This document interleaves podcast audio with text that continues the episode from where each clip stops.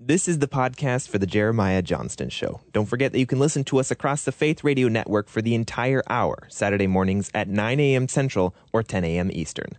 If you want your question read on the show or have any comments, send it to Jeremiah at askjjj.com. I hope you enjoy our conversation.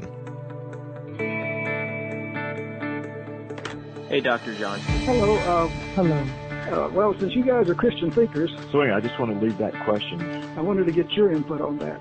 Sure appreciate it. Thank you. God bless. That's my question. So thanks a bunch. Thank you. Welcome to the Jeremiah Johnston Show, combining cutting edge biblical scholarship with meaningful, thought provoking discussions and practical answers to your questions. It's time to own your faith and be a Christian thinker with our host, author, Bible scholar, apologist, and president of the Christian Thinker Society, Dr. Jeremiah Johnston.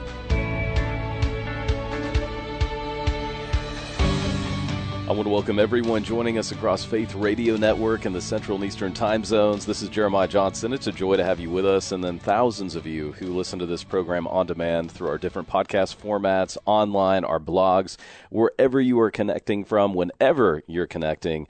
It's a joy to and hopefully inspire you to have a thinking faith, a conversant faith, to be a Christian thinker, to love God with your heart, soul, and mind. I want to equip you with a very important broadcast today to answer what I believe is the most important apologetics question of our time. The job of Christian apologetics is to make sure that we answer the questions that our culture is asking about the faith today. And friends, after receiving 30,000 questions that have been texted to me, in our live events, emailed to me through this media show and others.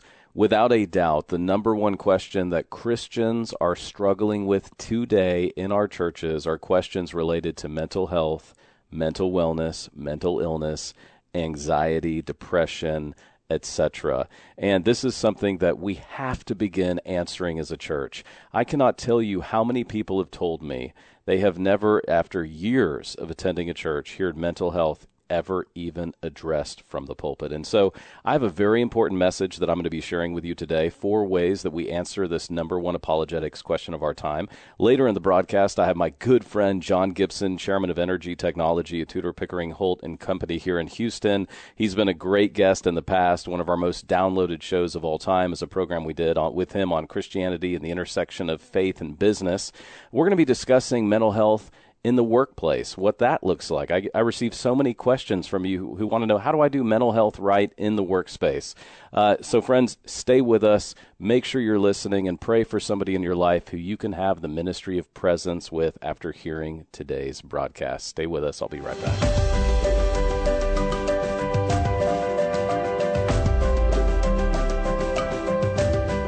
Want to take you now to a national conference where I was asked to address a couple thousand mental health professionals on this subject that I titled Mental Health, the number one apologetics question of our time. Certainly, I believe the most consequential conversation we can have in the church today. Let's go to the message.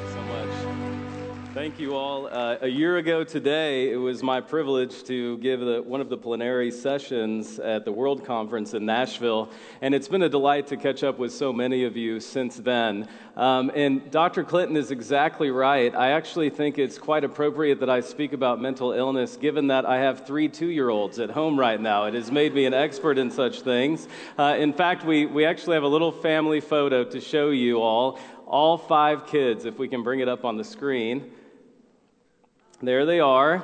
And um, what's even cooler, y'all, uh, my amazing wife, who is a saint, is somewhere in the audience right now. Audrey Lynn told me we were going to have one more baby. And friends, we went from two to five, and now we play a zone defense, and all five of those kids are back in Houston. So just pray the house doesn't burn down while I'm speaking to you, okay?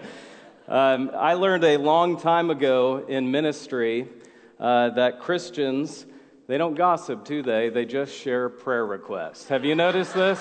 Um, and I learned this because sadly, um, I was uh, associate pastor at a local church, and a sweet family scheduled an appointment with me, and I thought it was such an unusual request. They said, Pastor Jeremy, as I was known then, they said, We would like your permission to join this church. And I said, Well, you don't need my permission to join our church. Um, they said, Well, we were just asked to leave our last church. because our daughter, and of course, this was shared via prayer request throughout the church, our daughter suffers from bipolar, and they've told us that our daughter is demon possessed, and we're no longer welcome to come back to the church. Well, of course, I said, Yes, you will join this Sunday. I will stand with your family. And the Lord works in mysterious ways because as a young seminarian, I graduated with my Master of Divinity. And what I think is so vitally important about what you all do in equipping the church is there is a whole sector of ministry that they do not, they simply do not train you for in seminary. And some of you who have been to seminary, you probably can identify with what I'm saying. The first funeral, and I'm going to show you a clip in a moment, a brief clip. The first funeral I ever officiated was of a woman in our church who had just been voted Teacher of the Year, dynamic Christian woman who, in a chronic place of anxiety, went out and took her life. I mean, they just don't have a category. And so the Lord gave me these opportunities um, and really softened my heart towards this issue. And then when Audrey and I began nine years ago living in Oxford, our ministry, which inspires Christians to become thinkers and thinkers to become Christian. As I said at World Conference last year, Jesus asks over 300 questions in the Gospels. And one of the most important things that Jesus teaches us is it's okay to have an unanswered question. It is not a sin to question our faith. And friends, and I have to say this if everything we say is true about the Christian faith, the Christian faith should be able to withstand our most difficult questions. And I want to also say this God is a big boy. Did you know that? He can take your most difficult questions. He is not soft, He can take it. Uh, I want to introduce you. And by the way, you're going to want to have your cell phone ready. Um, I want to resource and equip you with as many materials as I can. And at our Facebook page at Christian Thinker Society, I've actually already posted some of the key slides for my presentation. So go to Facebook, Christian Thinker Society. I hope you'll go ahead and like our page. But right there, you'll be able to actually save uh, some of the images that I'm showing. I want to show you an interesting slide. This is actually a place that's known as the Gap in Sydney, Australia. The Gap sandstone cliffs, and it's right at the mouth of Sydney Harbor, which, if you know anything it's about harbors, it's the deepest uh, deepest watered harbor in the world. Well, there are multi million dollar uh, properties, but the Gap is now one of the top five most frequented suicide spots in the world. In fact, on average, one person each week takes their life, complete suicide, jumping off the cliff of the Gap. Um, I read about this amazing story. This is a man uh, whose name is Don Ritchie. And Don, for over five decades, lived across the street from the Gap and he would wake up each and every day and he sold life insurance, ladies and gentlemen. He was not a licensed professional or psychologist, but he would wake up and he would pull out his binoculars and he would see if anyone looked like they were having serious contemplation of ending their life at the gap. And do you know what he would do, Mr. Ritchie? And let's just keep the slide up for a moment because I just want to look at, I want to study this man, a businessman an insurance salesman, he would walk up and you see the little three foot fence. That's all that, that, that protected people from jumping off the edge. And he would walk up and he would just simply ask the individual who he knew was struggling, he would say, uh, My name's Don. Can I help you with something? And you know, it was amazing, just that act of kindness, of walking up. It's official now. He saved over 220 lives. 220. Although What's kind of cool is Don said he doesn't keep track. His family says it's more like 400. And so Don, he just died. He received the Order of Australia. Isn't that a neat picture? Just recognized. He said, You know, I used to sell vacuums and KitchenAids. Then I sold, I sold life insurance. But he said, At the Gap, I sell life. Friends, that's what we're selling. Jesus Christ said that he came to give us life and to give it abundantly. When Jesus preached, the Sermon on the Mount, he used those eight Beatitudes blessed, blessed, blessed. Do you know what the Greek translation is? Happy. The Christian life can be a happy life. The Christian life can, yes, be a victorious life. Does not mean that it's free from, victory, from adversity, but it, we can have great happiness and joy in the midst of the storms. And so, this is the slide that we show in audiences all over the world, just simply our social media, and we asked audiences to engage with us by just texting their questions. And friends, as I mentioned last night, we've received 10,000 text message questions. And we aggregated those top six into what you just saw in the video. And we produced a book and a Bible study and a video series and a curriculum that's now being used by thousands of counselors ar- around Christendom because we are having the conversations that the church is not. And isn't it fascinating that there's no, there's no aisle in the Christian bookstore for the Christian and mental health? Isn't that terrible? And yet we need to be equipped to speak to these issues. And friends, I want to just mention this very carefully. Um, the church, I believe, should be the first spot that men, men and women go to when they're having a mental crisis. Why is it that when our sons or our daughters, our grandsons, our granddaughters, our neighbors, our relatives are having a psychotic break, and you probably teach this in your practice, they end up in one of two places. Have you noticed this? Because I've been to both, probably like you have. They either end up in jail or they end up where? In the emergency room. I interviewed a young lady by the name of Anna for my unanswered book. She grew up in a church. She comes from a quintessential Christian family, but she struggled with the most fatal of all the mental illnesses. She struggles with, eh, with, eating, with eating disorder. It got so chronic, it was so chronic that she had trouble standing during worship because of body images. She could not engage in even taking communion or the Lord's Supper. And she said, I never heard, and she goes to a fabulous church, by the way, but she said, I never heard anything in my church that helped me through my mental illness and eating disorder. And she said, as long as I stayed silent about my mental illness, it gave it so much power over me.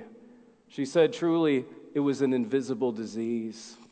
And so many of our people are struggling with an invisible disease. And so, yes, we have to teach pastors coping methods, intervention steps. We have to teach that in our churches. And I'm delighted uh, that in my travels discussing this issue in the four, last four years, I'm delighted uh, by so many strategic programs that are beginning in our local churches. But Don Ritchie reminds me that it's our job, as we just heard from Dr. Jantz, to bring people hope. We are the people who bring hope. The Bible is a book of suffering, but we are the people who bring hope. And when someone, I think, is struggling, it's important to know that they are not alone.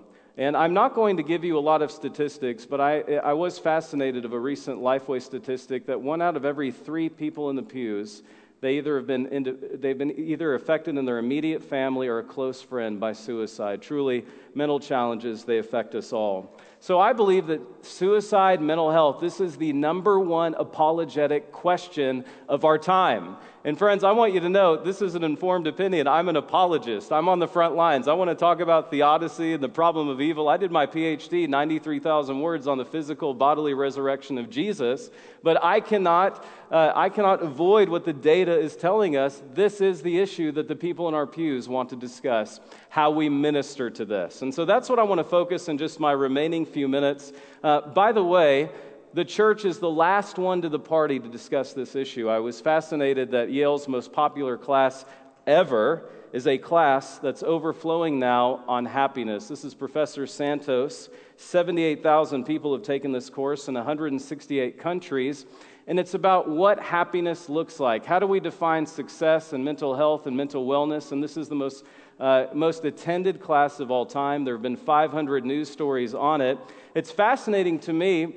I actually took the course the top barometer of a person's mental health, and I shared this recently at a commencement, is not the person's salary, not the size of their bank account, not the popularity or fame or platform they may have. One of the greatest, most important barometers of an individual's mental health, are you ready for this? The ability to experience gratitude. The ability to experience peace and gratitude in life. But we know what we're up against. Uh, you probably have seen this. The number one most Googled TV show in the last year is this show, uh, uh, what is it, 17 Reasons Why, or whatever it is. I didn't watch it. Um, but a, a, show that now I believe uh, is one of the most disgusting things because we know the copycat syndrome and gratifying completed suicide and how difficult it can be. But the, i just use this as an illustrative point, these are the conversations that people want to have, they need to have. So when the church is silent, when there's shame and exclusion, they're going to look elsewhere, and it should not be that way. Mental health, four keys to answer the most important apologetics question of our time. And friends, I want to remind you uh, this is cold from the laboratory of our ministry. We've been on three global tours now. Here I am uh, speaking in the Southeast. Um, this is a group, all of these wives are wives of wounded warriors. And they said, Jeremiah, thank you so much for discussing the effects of mental illness, especially with our military vets. You know, we lose 22 military vets a day to suicide. Uh, here I am in Pembroke Pines, Florida. This is Tony. And by the way, I have permission from each of these individuals to share their story. Tony, a combat vet, saw serious action. And by the way, built like the Incredible Hulk. You would not want to meet this guy in a dark alley. And yet he waited to talk to me, and this big, strong man, through tears, said, I've seen things in combat. I'm suicidal. Can you help me? This is the first time I've heard anything about it in my church. Uh, here I am in Pensacola, Florida. This is a Super Bowl winner, Domenik. Thank you, Domenik Hixon, uh, for the New York Giants. Isn't this just such a beautiful family? There's our daughter Lily Faith with me, and he walks up to me, Super Bowl ring on his finger, and he said, "Jeremiah, since I've been out of the league, I've struggled with so many mental challenges and anxiety, finding my place in the world. Don't ever stop challenging pastors to speak to this issue." Do you see how important it is that we raise these issues in our local churches? This one blessed me. Uh, this is Dennis. Uh, Dennis is the only one in his unit who survived an Afghanistan an IED attack. And do you know what was the victory of this? He walks up to me after I preached. This was actually in a context of a worship service. He said, I'm going to go to my first PTSD meeting tomorrow. Thank you so much, Dr. Johnston. So we have to give the church permission, listen closely, permission to have this very important discussion. So, point number one how do we answer the most important apologetics question of our time? We need more humility, friends. And we'll be back after the break with the next part of my message the number one apologetics question of our time.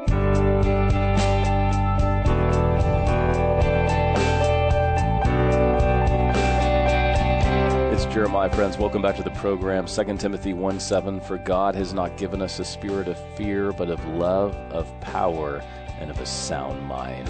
Let's go to the next part of my message the number one apologetics question of our time. I believe that vulnerability is the new superpower in reaching people. Aren't you tired of fake Christianity, plastic, inauthentic Christianity? That's not my kind of faith. I was fascinated, um, and friends, I want you to know, I, I, hope you'll listen to it. We've just started a brand new national radio broadcast. I hope you'll subscribe to the Jeremiah Johnston Show. But talking about vulnerability and humility on this issue, I was interviewing J.P. Moreland, not about mental health, his new book, Scientism and Secularism. But I asked all of my guests, what is the most difficult, unanswered question that you personally have faced? And he said, and keep in mind, we weren't even discussing this. He said, Well, that's an interesting question. And we're on our national radio show, okay? This isn't a private conversation. He said, Jeremiah, he said, um, Well, I have a genetic predisposition for mental illness and, and anxiety and depression. Now, friends, J.P. Moreland, if we can bring the slide back up, he is one of the top 50 philosophers in the world. I don't mean just Christian philosophers, I mean philosophers in the world. And he said, I have a genetic predisposition. Do you know what he went on to say? You talk about vulnerability being a superpower. I've had two nervous breakdowns in the last 10 years. One lasted five months, and the last one in 2013 lasted seven months, and I had to stop teaching. But then he began to share how he came out of that depression and anxiety, that genetic predisposition. And he has a book coming out soon on finding peace. I think it's powerful, though, when leaders, those that are in leadership, take their mask off and they have a humility and a vulnerability with this issue. And, friends, as the church, I believe we need more humility when we discuss this issue, don't you? We need to give people the permission to be real, and we need to escape the notion of, oh, there's always a Pharisee in the crowd, someone that's going to judge me for having this challenge. By the way, I don't have the time to go further in this point, but J.B. Phillips, you probably have the Phillips New Testament.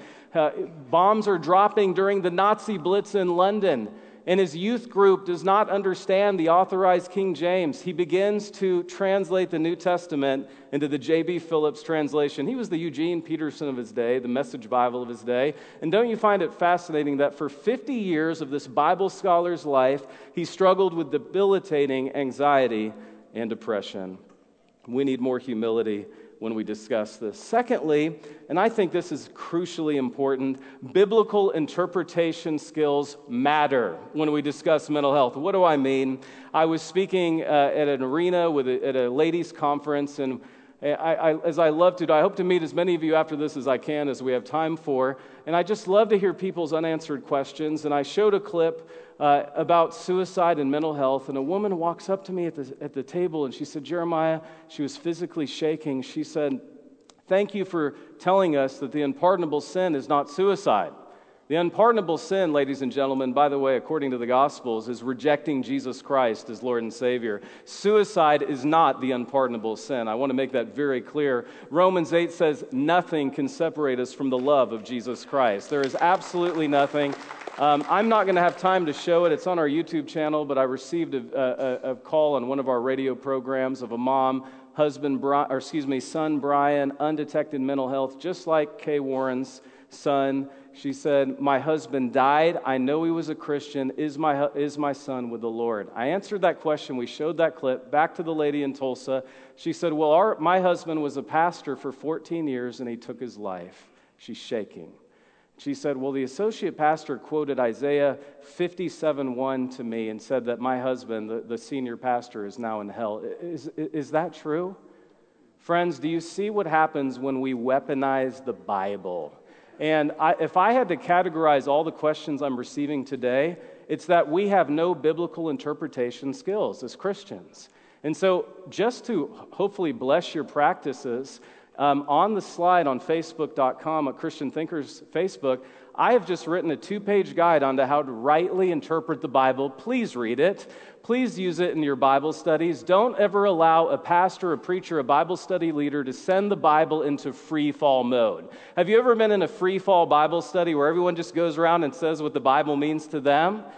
Guess what? It can be weaponized. And when I, when I just said, oh, you know, Isaiah 57 1, Isaiah wasn't talking about suicide in that passage. He was actually talking about the nation of Israel. What that pastor was doing was doing what's called eisegesis, not exegesis. Do you know what eisegesis is? It's a Greek term. It means we read ourselves into the text, we read our life, our interpretation into the text. And friends, we have to stop doing that. And so, by the way, you might want to hand this guide. It's very helpful to those that are in the pastorate as well. It's right on Facebook. I wish I had more I could say about that. I think, thirdly, and perhaps most importantly, in the four steps of how do we answer the most important apologetics question of our time, friends, I've received thousands of questions. Most people, number three, they find it difficult to believe that God truly loves them. We have lost this notion that we are the crown of God's creation. The Imago Dei lives within us. We are so special, God became one of us. He did not become an animal, He did not become an inanimate object. God became a human. The Imago Dei is within us. And friends, I showed this at World Conference. I want to show it again if you didn't see it. Um, I, I noticed this picture, and this is a picture of God's love for us. Um, and this is a graphic that we created. This is central London. This is a footbridge. We used to live in the United Kingdom, as Dr. Clinton mentioned. This is a young man who would come literally to the end of, the, of his rope. He was going to jump off the bridge. And these, these strangers are walking home from work. And by the way, imagine how much effort it would have taken to get on the other side of that bridge. I mean, this guy was going to do it. He was going to jump. He did, Don Ritchie wasn't going to talk him out of it. And these strangers collapse on this man and they hold him for two hours. They will not let him go. Somebody is grabbing a hold of his lower legs. Do you see that? Another individual has, has loosened his belt. They are cla- somebody, you don't tell me God works in mysterious ways. Somebody has a rope walking home from work that day. Lasso him. We are not letting you go. That is the picture of God's undying love for every single one of us. And one of the most important prayers that we can pray is God, will you save me from myself? Friends, anytime you run into a Pharisee, God love them. They're in every church. I want you to show them this picture.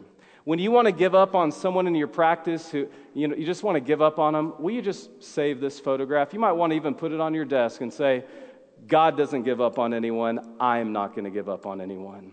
But we are fighting this battle that people don't believe God loves them. They don't think there is a purpose for their lives. And why would they? When you listen to the atheists of the world, this is Richard Dawkins. Friends, I wrote about this extensively in my book, Unimaginable What the World Would Be Like Without Christianity. Here's a great message we can go home and tell our children. Lily Faith, Justin, Abel Ryder, and Jackson, your life has no purpose no design. There is no evil. There is no good. There is just blind, pitiless indifference. Have a nice life. That is the worldview of atheism, and I want to make this extremely clear. If there is no God, there is no humanity, and it becomes law of the jungle. And if I carry out an atheist worldview to its fullest extent, I can walk by this animal not created in God's image. They have no value, their life is purposeless. It is survival of the fittest. I can walk by them and feel no shame if they end their life. That is what fills the vacuum without Christianity. And I want to make sure you understand that very clearly. Friends, I can quote Peter Singer. We can no longer, and by the way, up there with J.P. Moreland, he's been called the most important ethicist, philosopher of our time. We no longer base our ethics on the idea that human beings are special. Is there any wonder, by the way, parenthetical note, people doubt God's love for them? They are not a special form of creation made in the image of God, singled out from all the other animals, and alone possessing an immortal soul. This is the message of culture. And this is, friends, why I wrote my book, Unimaginable What the World Would Be Like Without Christianity. And I wanted to equip the church. There are 40 pages of citations at the back. I can say more, but it is a scary world, and we must remind people God loves them. He loves them with an undying love that will never ever let them go. I'm going to keep you right on time, friends. Number four, my final point. We, how do we answer the most important apologetics question of our time? We remind people it is not a sin to ask for help. It is not a sin to question or doubt your faith, but it is a sin to stay there. I receive emails and messages and calls and comments from grandparents and parents on a daily, if not weekly, if not daily basis and they have all have a son or daughter, grandson or granddaughter who made a disastrous decision because of an unanswered question. And because they were in a spiritual church environment that says, shut up and believe, check your brain at the door, it doesn't matter what you think, just take your Sunday school theology, and you know what? It's unbiblical to, answer, to ask that kind of question. This is where I get back to God's a big boy. And friends, I want to say this speaking intelligently about suicide will not cause it to occur, but it can definitely prevent it from happening. We have to teach our people to speak. And we have such an opportunity. Did you know that? The good news is this is the apologetics question of our time. And if we can encourage our pastors and our church leaders, and if we can change the thinking at the highest level, we can reach the world with this one issue. The church should be setting the pace, reaching people, and not the last to the table discussing it. Friends, we have to also tell people that not seeking help, not seeking help from spiritual godly counselors, that's you don't want to stay in that isolation. I thank God for every one of you who counsel, every one of you who minister to individuals. God bless you for doing that. I want to close with this. You might want to get a picture of this. I'm, I'm not for sure if I if I took a photograph of this. I tell the story at length in my unanswered book, but this is the William Cowper John Newton Museum. It's located not far from where Audrey and I lived in Oxford, England. I close with this story. William Cowper, and by the way, Americans, we always pronounce it wrong. We want to pronounce it Cowper, C O W P E R. The Brits pronounce it Cooper. William Cowper had just been checked out of St. Alban's insane asylum for seven years he was always suicidal. He was having all kinds of mental challenges. And that year, when he was checked out, it's interesting. Um, he had a pastor, a new rector in town in the little village of Olney, comes to knock on the door of his front door, and he sticks out his hand. He said, Hi, William. My name's John Newton. I'm the new pastor here in Olney. Would you like to write hymns together? Everyone in the village knew that William Cowper was extremely gifted. By the way, you know that passage that, you know, people that might be a little more biblically literate and don't, don't raise your hand. Um, remember when that passage we think is a Bible passage, God works in mysterious ways? That's not a Bible verse. That's actually from the pen of William Cowper. William Cowper wrote, Oh, for a closer walk with God, there is a fountain filled with blood. These are from the lips and the hand of William Cowper. And yet he was dejected, suicidal, debilitating depression. And John Newton, the pastor, walks up and says, Let's write hymns together. One interesting New Year's Day, 1773, they were particularly inspired in their devotional life, and they began writing out these words that, of course, we know is the most famous Christian song of all time Amazing Grace. And William and John Newton presented it at that men's Bible study together in 1773. Amazing Grace comes out in the Olney hymns, O L N E Y. And people don't realize of the 300 hymns, 70 of them alone are authored by William Cowper, a man who is suicidal, depressed, who pastors today likely would have given up on or, or left isolated on the back row. But it was John Newton in the 18th century who said, I'm going to write hymns with him. Do you see as a church how we have an opportunity to be present, to minister to people, to bring them involved, and to use them even in the point of their adversity? Friends, I hope that you will help me answer the most important apologetics question of our time. I have so much more I wanted to share with you, but I do want to honor your time. I want to resource you and equip you. We have an unanswered book, Bible study, and video series. And then definitely pick up Unimaginable, my newest book by Baker. We have some other materials Friends, I would love to meet with you. I'd love to shake your hand. Please connect with us on social media. Love to come and, and encourage you in any way I can.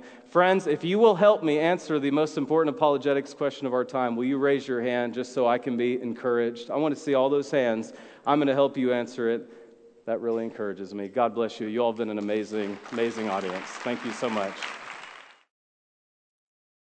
Friends, this is Jeremiah, and my prayer is that when you hear that story of John Newton and William Cowper, you will find yourself in the story and minister to someone who is challenged or hurting around you right now. Now, we've got to step away to, to a break, but when we come back, I have on hold joining us for a very important interview that's going to answer a question that so many of you have asked How do we do mental health in the workplace? What are some immediate steps that we can implement and the specific eh, for employers, employees who um, are concerned about the lack of mental health preparation in the workplace. My good friend John Gibson is chairman of Energy Technology. Uh, you'll immediately recognize his voice because he's been on this program before. One of our most uh, downloaded shows ever uh, was John Gibson and I taking your calls and discussing the integration of faith and business. John has spent three years in the U.S. Army before attending Auburn.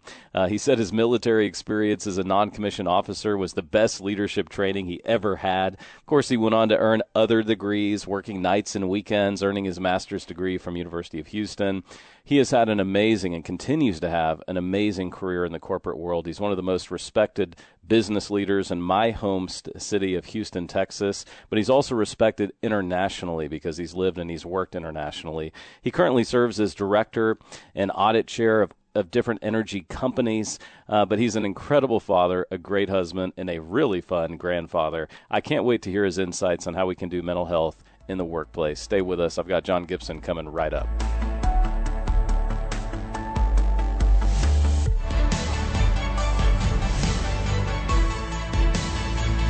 Welcome back to the Jeremiah Johnston Friends. I'm in Dallas, Texas, and as you heard on the other side of the break, we have John Gibson who's joining us from the great state of Texas, also the city of Austin where he's been working. John, thanks for coming back to the program. I'm delighted to, Jeremiah. I hope I can help. Hey, um, as I mentioned uh, at the top of the hour, uh, our uh, one of our top five most downloaded shows, friends. If you've missed it, is my conversation with John Gibson on the integration of faith and business. So John is no stranger to the Jeremiah Johnston Show. I want to encourage all of you to go back uh, both to the blog and the different archive formats. Check out the entire hour we did on the integration of faith and business. But, John, we've been discussing this program, this hour, the number one question that I've been asked after receiving 30,000 questions now uh, that we've aggregated is all around the mental health discussion. And John, I need your help. Um, last week, I was speaking at an event in Michigan, and a businessman who has 200 employees um, said, Jeremiah, I don't even know how to begin the conversation of mental health in the workplace. So, John, my first question to you is what is corporate America missing in the mental health discussion right now? Jeremiah, what a question. Uh, unfortunately, personal experience. Um, as CEO of a company, I, I had a, a employee that was bipolar and and uh, really difficult uh, between the different uh, swings. Had a supervisor that loved him uh, dearly and uh, took care of him, and actually would go and get him from home when he wouldn't show for work and was in a, a down phase. Uh, it would worked with his parents uh, and others, and in order to make sure that he got to work and was productive and, and kept his job. So uh, his supervisor literally made the difference in his life because he cared. He actually, I, I'll use the word love. He loved his his employee enough to really reach out and, and help him. Unfortunately, uh, the young man um, broke up with the girlfriend and took his own life as a result mm. of that. Hmm. And you have to understand that those kinds of swings and, and and people that are affected by that in their lives can result in, their, in in death. So, the first thing I think you have to do is really reward supervisors that have passion for employees and care about them and I wish I'd done more for the man that really made a difference in this young man's life for, for several years before wow. he tragically took his life. Wow. Um, as it relates, I mean, to, to, as a business owner, as someone who has been CEO and chairman of these companies around the world, I mean, what else are we missing in the mental health discussion to where most most people that email this program feel like they're not being equipped in the workplace as supervisors to even have that discussion. They know they know they have a subordinate who is struggling, but they don't feel equipped to have that discussion. What can we do? Well, it you know it depends on the size of corporation. I tell you, if you're a small company, that you just have to teach the people that report to you that caring about other people is the number one issue, mm-hmm. and that identifying these problems and having open conversations shouldn't result in termination. It just should result in a change in in how they're managed. But as you get larger, you have to implement processes. And so you truly need to have your HR staff professionally trained in how to deal with people that, that have mental issues. I mean, this is something that, I mean, it's through no fault of their own, they struggle. And I think mm. we have an obligation to provide a workplace that makes them successful. And it doesn't take much in the terms of modification uh, of the workplace or in how you manage them to really have them thrive and be tremendous contributors in the workplace. John, let's switch gears to the CEOs, the the men and women who are listening to this broadcast and who lead corporations, companies. One of the sad things, in my opinion, when you read the biographies of Steve Jobs, Jeff Bezos, um, Elon Musk, are the people that all have PTSD who who used to work for these individuals. I mean, true blue PTSD. Um, what is it about CEOs? Some CEOs, I'm not, I'm not projecting this on all, um, that they can have such a negative mental effect on some of the people that have to work for them. I mean, what what should we learn by from that for the business leaders um, who are listening to you? Well, you probably should learn that uh, people with mental issues can actually be highly successful. I think all of them that you've named, yep. uh, they themselves could have, can use help. And so what you're seeing is a manifestation of their own problems, you know, in the workplace. And clearly, you can be highly successful and be challenged in your mm-hmm. your interpersonal skills and in your relationships. I think all of those had issues that they had to deal with. And so, but when you deal with somebody like that, I've worked for people that were, uh, God, you hate using this term, Jeremiah, but I've worked for some that didn't have mental issues; they were just evil and mm, so it, yeah. you have to separate between people that have uh, ill will towards others versus those that just are uh, have no understanding of other people. Right? They they lack any empathy, and so it's it's all about what they want to do and what they want to achieve, and that's really the, the kinds of people that are incredibly successful. Sometimes are singular focus where everything else is irrelevant uh, those people are not going to be the people that care for people, and that's not the mainstream. That's going to be highly successful few as opposed to the normal business. And you can expect normal businesses to actually have processes in place to take care of people. What I love about discussing this with you, John, is you're successful in business, but you're also successful spiritually. And what our last program proved is you can be successful in both. What do you think about a growing trend? I think it's positive uh, but it, it is a step of faith, to use that term. The growing trend of corporations that are using chaplaincy and other other other advocates, counselors that they're part of the payroll, they're part of the HR team. Uh, because they view people as the best asset in the company, their own employees. What do you think about that? All in favor. I mean, I I think one of the hardest things to do as a CEO is it sort of crosses the line, and you do it well. But I guess uh, you know a lot of people need to talk about where they are in their lives with regard to suicide, with regard to, to in some cases even homicide in, in terms of how mm-hmm. they feel about others. You know, you need an outlet for that so that we don't end up with with people that feel hopeless and end up you know with the shootings that we're seeing that sense of hopelessness needs to be dealt with on a one-on-one basis by them having a relationship with somebody that can help them through that and mm-hmm. we got we must help other people. We must figure out how to remove hopelessness. And I think having chaplaincy in the workplace could be a big step forward in, in trying to help in that area. And I think this gets back to this integration of faith and business. I mean, what do you what do you what is your advice to young businessmen and women who are listening to us right now who you know they're get, and I know it gets back to our other conversation but John I just get hundreds of questions around these issues that they're afraid to wear their faith in their workplace or they're afraid to reach out to someone because they don't want to be seen as proselytizing and so they just do the worst thing. They remain in isolation or they remain in silence. I mean what are some immediate steps um, that they can do in their workplace if they do want to let their light shine as it were? Well i think uh, be a little bit out there jeremiah but i would tell you that if you have to tell somebody you're a christian at work then you probably aren't leading a life that represents uh, our Savior very well. So, I, I love uh, as, as a consequence, you ought to show up to work every day to where everybody knows you're a Christian and you have to say nothing about it. Now, that kind of love and that kind of appreciation for others and caring, like the supervisor of this young man uh, that we we lost many years ago, I, that kind of caring, loving, you, that comes from a heart that loves our Lord and serves Him. And you don't have to tell anybody about your faith in order for them to know what's driving your life. Mm, mm, so good, John. Tell us, um, tell us about that experience. I mean, as far as losing an employee um, to completed suicide um, you know, and you're not. I mean, you're not alone, John. I I've ministered to a young man who is a patent attorney, and he was one of the few attorneys Bill Gates would get on the phone with. And sadly, in a in a very depressed, chronically depressed situation, he took his life. And there seems to be so much despair, and then we don't discuss it. But having on the other side of that now, what is your encouragement to the business leaders who are listening to you now? You know, what is your advice, John? Because I really need it from one business leader to all the business leaders who are listening um, about mental health in the workplace.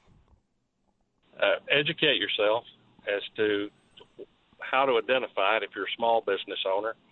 Uh, reach out to professionals if you're a larger business owner in order to bring in the right programs for, for all your employees, get the processes in place.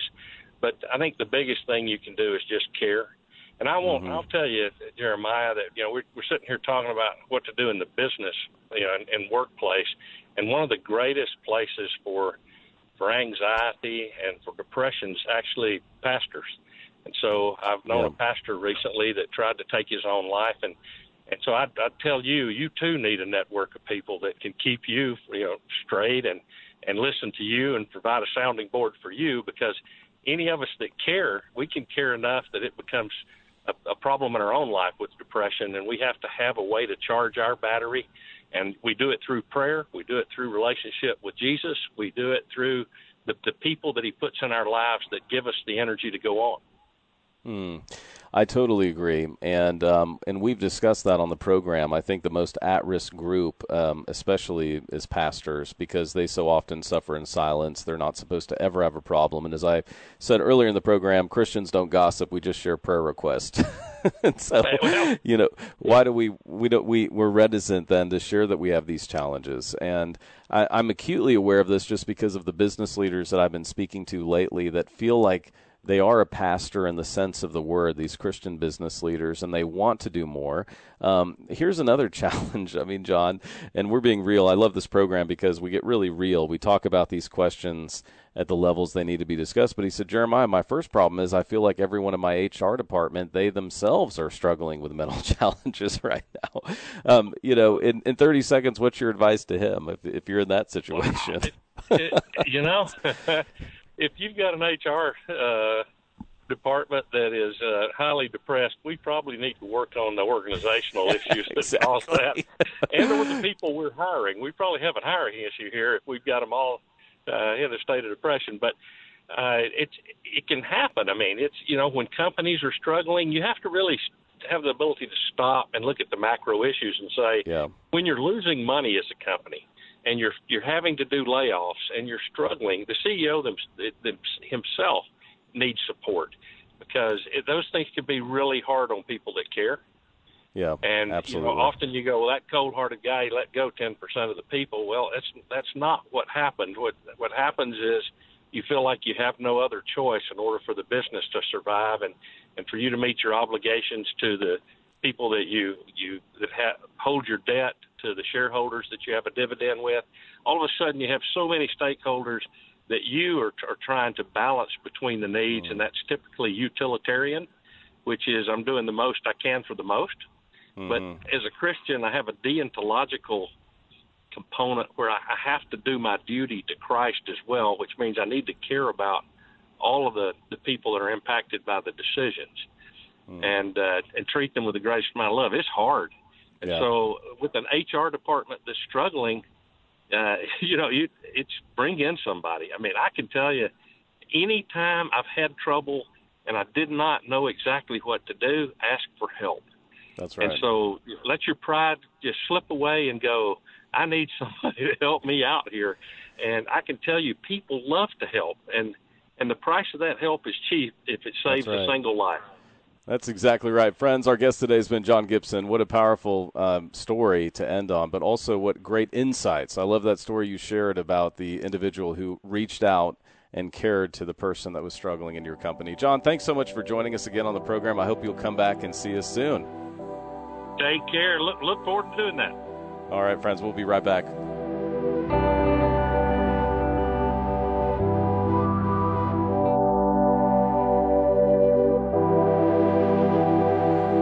Friends, welcome back to my closing thoughts here on the program today. I want to encourage you if you're struggling today with a mental challenge, and as I often say in art to our audiences, unfortunately, Christians, we don't gossip, we just share prayer requests. People always laugh when I say that because it's so true. Um, and I can only imagine how you've been hesitant to share with someone that you've been struggling. Uh, and because of that, you've been suffering in isolation. That's what mental challenges can do to us. They can make us suffer in isolation, and it's a literal downward spiral from there. So I'm going to ask you would you just do one thing? I have one thing to challenge you with based on this entire discussion in our program today. Will you reach out to a trusted Christian friend, a pastor, a Christian leader you respect, pull them aside and say, hey, I've been struggling. I've got some depression, anxiety, mental challenges. I'm worried about my mental fitness or mental wellness. Will you just reach out and stop the silence? I guarantee you, if that person's close to you in your life, they're already praying for you. They have a heart for you. Um, and guess what? When you do that, it immediately breaks a bondage, a bondage of silence, a bondage of suffering in silence. And so, my immediate step is just to ask you, will you do that? Will you pray and say, Lord, give me the boldness you know, the Christian life is not to be lived out in isolation. We live and we believe and we even suffer in community together. Take a moment, pray, just make, pick up the phone, set up a coffee break, and just say, Will you help me? I just need help. I'm struggling. That's what I'm hoping you'll do. That's the first step. It's the most important. And friends, if you're that person who gets the call, I've equipped you today in the broadcast how to take a call from someone who's struggling with a mental challenge. Friends, what a joy to minister in this space. We're going to keep talking about this very important question on the Jeremiah Johnston Show. We'll see you next time.